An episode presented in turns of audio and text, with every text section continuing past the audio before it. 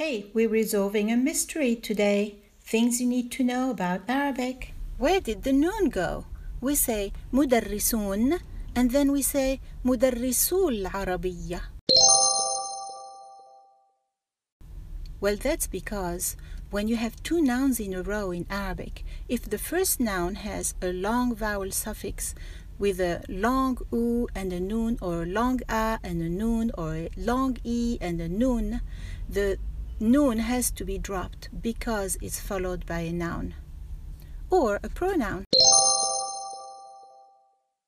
مدرسان مدرسة العربية مدرسين مدرسي العربية مدرسون مدرسو العربية مدرسين مدرسي العربية Hey, what grammar point would you like me to explain next? Let me know in the comments below. Subscribe and share with all your friends.